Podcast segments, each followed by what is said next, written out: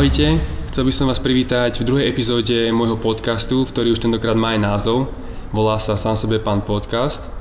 A v dnešnej epizóde e, som veľmi rád, že moje pozvanie prijal Miško Knitl. Ahoj Miško. Ahojte. No a som veľmi rád, že Mišo prijal moje pozvanie, pretože on je veľmi akčný a jeho vidieť, dá sa povedať, eh, na mnohých miestach na Slovensku a to hlavne kvôli jeho festiválom o cestovaní, cestou necestou. Miško, predstavíš sa nám, povieš, že viem, že ty, ty cestuješ veľa, tak eh, kde všade si bol alebo ako dlho si cestoval? Cestovať sám som začal v roku 2004, keď som s kamošom išiel na work and travel do USA a odtedy som bol asi 5 rokov v zahraničí a navštívil cez 60 krajín v Európe, v Južnej Amerike, v Ázii. Super. A potom si sa vrátil a ako si začal s tými prednáškami, mm, cestou, necestou, no, alebo s no. festivalom? Ono to bolo tak, že počas 15 mesiacov v Južnej Amerike som rozmýšľal, čo by som mohol robiť Uvažoval som, že by som robil niečo s fotkami, e, ale fotiak má už skoro každý. A potom mi napadlo, že by som e, napísal knihu, keďže knih o tom, ako cestovať s couchsurfingom a ako dobrovoľník v Južnej Amerike nie sú. Kniha vyšla vďaka podpore rodičov, potom som robil jednu prezentáciu a myslel som si, že sa bude predávať sama. Rýchlo som však pochopil, že napísať knihu je jedna vec a predať knihu je niečo iné a tak som začal prezentovať. Jasné. No. Takže tie prezentácie vznikli kvôli tomu, že si vydal knihy, ktoré sa nepredávali až tak dobre, ako by, sa, ako by si, si možno že prijal. A prišli si na to, že keď robíš nejakú prezentáciu, tak tam ľudia prídu, páči sa im to, o čom hovoríš a potom si aj kúpia tvoju knižku. Mm-hmm. Áno, hej, áno, no. Ale potom prišlo teda k tomu, že ľuďom sa páčili aj samotné tie prezentácie a preto mm-hmm. potom si... Hej. Ty máš vlastne neziskovú organizáciu, ak sa nemýlim. No, OZ, občianske združenie. Občianske združenie, no. OK. No, to a... plus minus to isté, no ale... Jasné. A teda toto tvoje občianske združenie organizuje tieto prezentácie. Vieš aj povedať číslo, koľko už tých mm. prezentácií si urobil, zorganizoval? No, kniha o Južnej Amerike vyšla v roku 2010. Mm-hmm. Vlastne v roku 2010-2011, vtedy som vlastne prezentovala prednášky, že robil sám. Potom, keď som bol 15 mesiacov v Ázii, som uvažoval, že by som neprezentoval sám, ale by som si zavolal kamošov, ktorí boli tiež v krajinách, ktoré som navštívil a tým by bol jeden dlhý večer prezentácií o viacerých krajinách. Nakoniec to dopadlo tak, že veľa kamošov chcelo prezentovať a prvý festival, ktorý som robil, bol, bol hneď trojdňový a prišlo takmer 600 divákov. Wow. Aha, od, od roku 2013, keď bol prvý festival v Bratislave, sme vlastne zorganizovali 159 o, akcií, v priebehu ktorých bolo 920 prednášok, 180 filmov a spolu skoro 26 tisíc divákov. Aha. 26 tisíc divákov. 26 tisíc divákov za tie 4 roky. Wow, skvelé. Aha. Dobre. A teraz mňa zaujíma taká jedna vec a to, že ty sám teraz si spomenul, že máš za sebou viac ako 300 prednášok. Mm-hmm. A ako som ťa ja spoznal, to bolo na jednej prednáške, na ktorej si prednášal tu v Prievidzi pred, neviem, či to bolo 3 alebo 4 roky dozadu. A... Chceš, by som sa pozrel? Nie, netreba vôbec.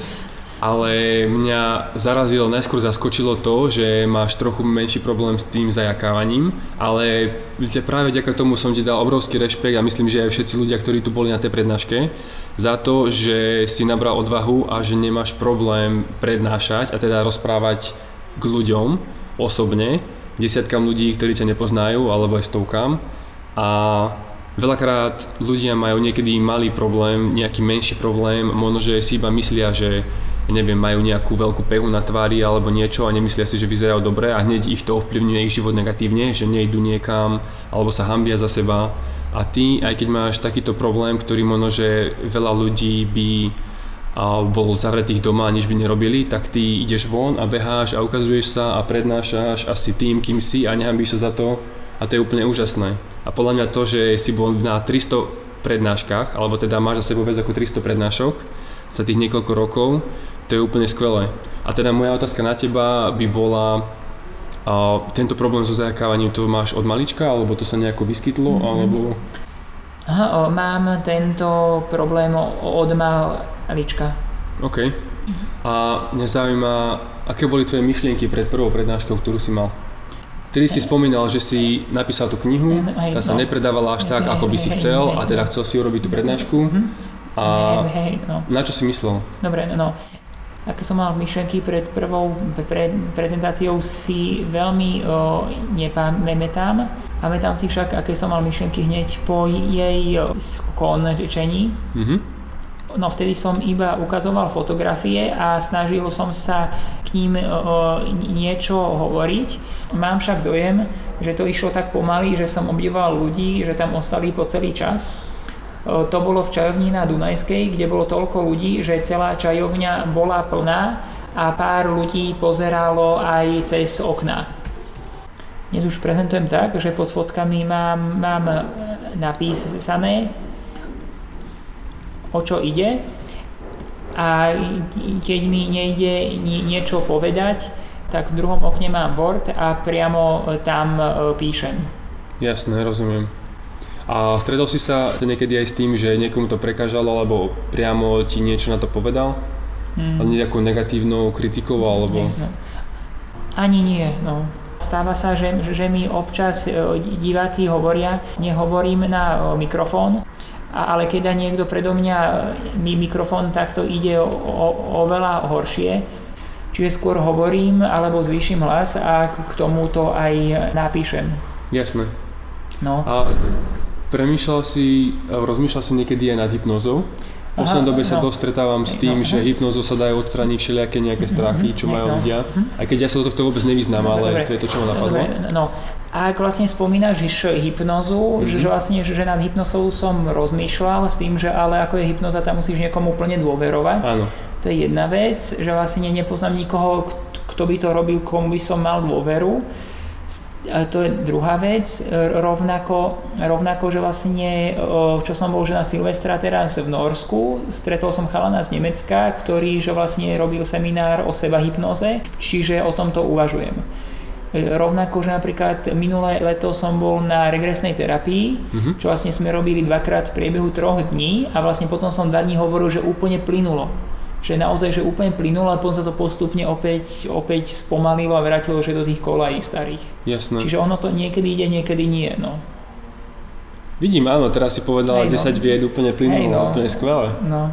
Občas to ide, občas nie, no. A čo je tá regresná terapia? Regresná terapia je, že, že vlastne v zážitkoch sa máš vrátiť či už do detstva alebo do minulých životov, že vlastne, že máš zavreté oči, niekto sa ťa teda pýta otázky a vlastne ty vlastne e, prvé, čo ťa napadne, tak hovoríš. OK, čiže to je to určitá čiže, forma hypnozy, ale asi taká no, nejaká menšia. Ne, tak celkom som nebol na hypnoze, ale hypnoza je podľa mňa niečo iné, že vlastne hypnoza, že je naozaj, že, že vlastne nie je tam aj možno... Vie je to viac v podvedomí. Vie, je viac v podvedomí, respektíve tam niečo zmeniť. som terapiu vnímam viac, že vlastne ty si stále pri vedomí, len hovoríš, čo vlastne vidíš. Mm-hmm s tou regresnou terapiou v mojom prípade to bolo tak, že vlastne ak som videl nejaký príbeh, som ho samozrejme musel povedať. A ako bol ten príbeh v priebehu toho, ako som ho prvýkrát hovoril, som sa zajakával veľmi, druhýkrát tiež, tretíkrát tiež, že ale, že ale stále som ho mal opakovať, až kým som ho 2-3 krát po sebe povedal plynulo a to išlo 10-15 viet. Čiže či jeden príbeh som možno hovoril, že pol hodinu, to bolo v tomto naozaj zdlhavé. V priebehu toho, ako rozprávam, čo viem, čo je pre mňa veľmi dôležité, je práve ten očný kontakt. No, no, no ak mi zavreté oči, alebo že nevidím priamo tú osobu, mm-hmm. že aký je treba jedna izba, druhá izba a, a vlastne niekto má zavreté dvere a vlastne viem, že ma počuje, vníma, chcem sa niečo opýtať, tak mi to proste nejde. Rozumiem. Že ide mi to horšie, čiže očný kontakt je dôležitý. No. Áno, čiže sa ti lepšie hovorí, keď vidíš toho človeka napriamo, hey, alebo keď je vedľa hey, teba. Hey, teda v prípade, že ak vidím ak vidím, že vníma. Rovnako v prípade, v prípade, ak je človek jeden, sa mi hovorí jednoduchšie, ako keď, keď, keď je ich viacej. Rozumiem. Rovnako závisí, závisí, či už toho človeka poznám a viackrát som ho stretol, alebo ho vidím prvýkrát. Čím viac toho človeka poznám, tým mi to plynulejšie ide. To je jedna vec a vlastne celkom, celkom iné je v prípade, že ak mi treba niekto zavolá, oveľa horšie sa mi komunikuje cez o, telefón, keď mi volá o, neznáme číslo, e, tak niekedy to dvihnem, ale niekedy to ani neberiem. a stáva sa mi, že aj keď to dvihnem, niekedy aj 20 až 30 sekúnd, neviem, neviem že, ani, že ani slovo povedať, ani hlásku, že proste nejde vôbec nič. Jasné. Čiže prednášky festival i 99% všetkého organizujem cez e-maily. Jasné. No. Čiže v prípade, že ak by nebol internet a e-mail, tak veru neviem, čo by som robil. No narodil si sa v dobrom období, no. no. A teda ja to mám podobné, ja nemám problém nejako s rozprávaním, ale taktiež nerad telefonujem a tiež preferujem všetko robiť cez e-mail a cez internet, takže viem, že to má tak či tak svoje výhody. A Miško, je niečo, čo by si chcel odkázať ľuďom, poslucháčom tohto podcastu, ktorí možno, že tiež majú nejaký handicap, mm-hmm. či nejaký niečo, čo sa oficiálne nazýva handicapom, alebo niečo, čo si oni myslia, že nie je ideálne, mm-hmm. alebo niečo, čo im možno, že prekáža. Mm-hmm. Je niečo, čo by si chcel odkázať? Ľuďom by som rád odkázal, že ak majú nejaký sen, aby si išli za ním. Jasné. A teda, hoci aký handicap majú, tak jednoducho nech bojujú s tým, čo majú. Mm-hmm. Áno, hej, no. Super, skvelé. Aké máš teraz plány najbližšie? Hej, Viem, že poriadne si za tie 3 roky rozbehol tie svoje festivaly mm-hmm. cestovne cestou. A mňa by zaujímalo, ako vidíš svoju budúcnosť, alebo budúcnosť mm-hmm. festivalov, alebo či máš ešte niečo iné, čo plánuješ rozbehnúť alebo pridať k tejto svojej prezentačnej mašine, tak by som to nazval. Mhm. Aha, o, nápadov mám veľa, ale kľúčové bude nájsť ľudí, ktorí mi s tým pomôžu. Som v štádiu, že ročne robím 60 podujatí a to je veľmi veľa. V priebehu jednoho mesiacov plánujem viac stretnutí s ľuďmi, ktorí sa o to zaujímajú a ak to vyjde, tak nebudem na, na väčšinu organizačných vecí sám, ale budeme dvaja či traja a ak nás bude viac, asi bude aj, aj viac akcií, aby nás to uživilo. Jasné, rozumiem. To je jedna a ideálna varianta. A aby som schopného človeka nenašiel, mám pláne robiť akcií menej, aby som mal viac času aj na seba, na seba rozvoj a aj viac na cestovanie. Dobre, takže stále plánuješ sa venovať týmto veciam, akurát, že teraz už je toho na teba príliš veľa a teda už by sa ti zišiel niekto, kto by ti s tým pomohol. Áno. A teda momentálne ťa to živí, áno? Iba áno, tieto veci? Áno. Ok, super. Dobre, nemám už nejakú žiadnu ďalšiu otázku, ktorá by ma momentálne napadla a myslím, že to bol v celku zaujímavý rozhovor. Takže ďakujem ti, Miško, ešte raz veľmi pekne. Mhm. A uvidíme, kto bude tým ďalším tretím hostom v mojom podcaste. Opäť raz, ak máte nejaký feedback alebo nejakú ideu alebo nápad, napíšte mi komentár priamo do článku alebo mi napíšte e-mail. Budem sa tešiť na každý jeden váš feedback a počujeme sa na budúce. Nech sa vám darí. Ahojte.